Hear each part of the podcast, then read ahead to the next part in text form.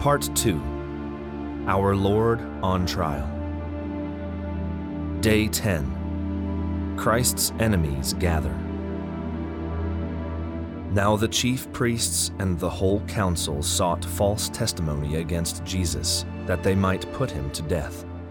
But they found none, though many false witnesses came forward. Matthew chapter 26, verses 59 and 60.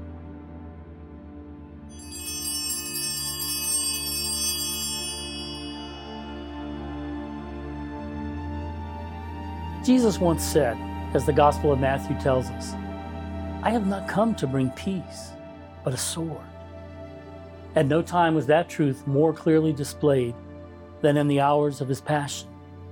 He was a sign to be spoken against. Once he was arrested, those he had offended gathered gleefully to speak against this sign from heaven, who simply by being true and good had proved them to be false and wicked. When Anne Catherine read the souls of these malcontents in her vision, she saw there a tangle of bitter roots. Whatever their diverse motivations to hatred, in one way or another, each one had encountered Christ not as Savior, but as a stumbling block. Mingled among them were a few disheartened friends of the Lord, along with many more who had no excuse to hate him, but little courage to defend him. Observing all these troubled souls, the visionary remarked simply and sadly things were the same then as they often are now. So we pray, Lord, when your truth obstructs the path of our desires, help us turn to the right road instead of stumbling over you.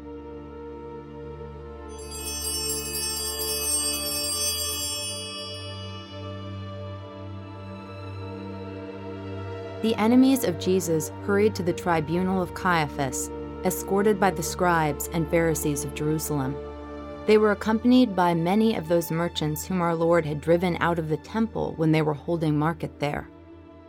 Also gathered were the proud religious teachers whom he had silenced before all the people, even some who had never been able to forgive the humiliation of being proved wrong when he had disputed with them in the temple at the age of 12.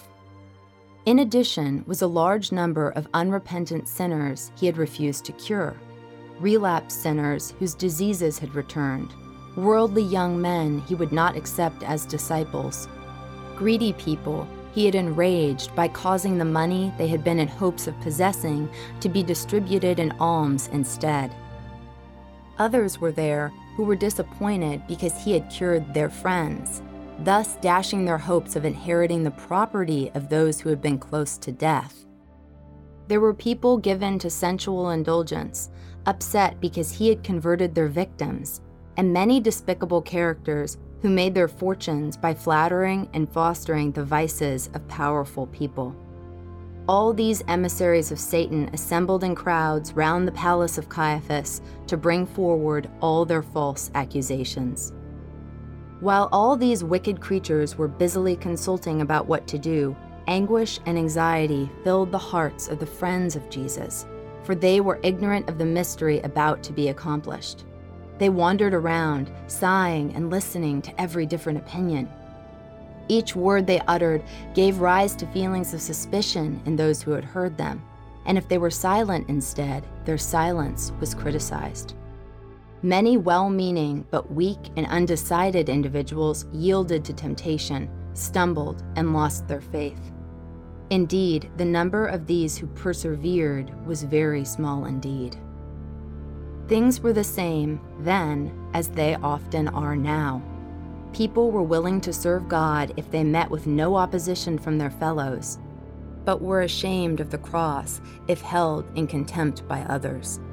The hearts of some, however, were touched by the patience displayed by our Lord in the midst of his sufferings, and they walked away silent and sad. The Dolorous Passion.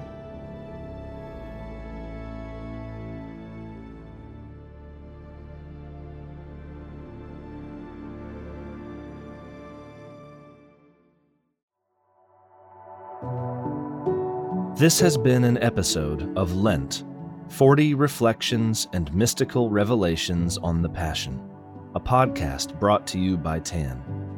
For new episode notifications, and to support this show and more great free content from TAN, visit lentpodcast.com to subscribe and use coupon code PASSION25 to get 25% off your next order, including The Passion Reflections on the Suffering and Death of Jesus Christ by Paul Thigpen, and countless more spiritual works to strengthen your faith and interior life.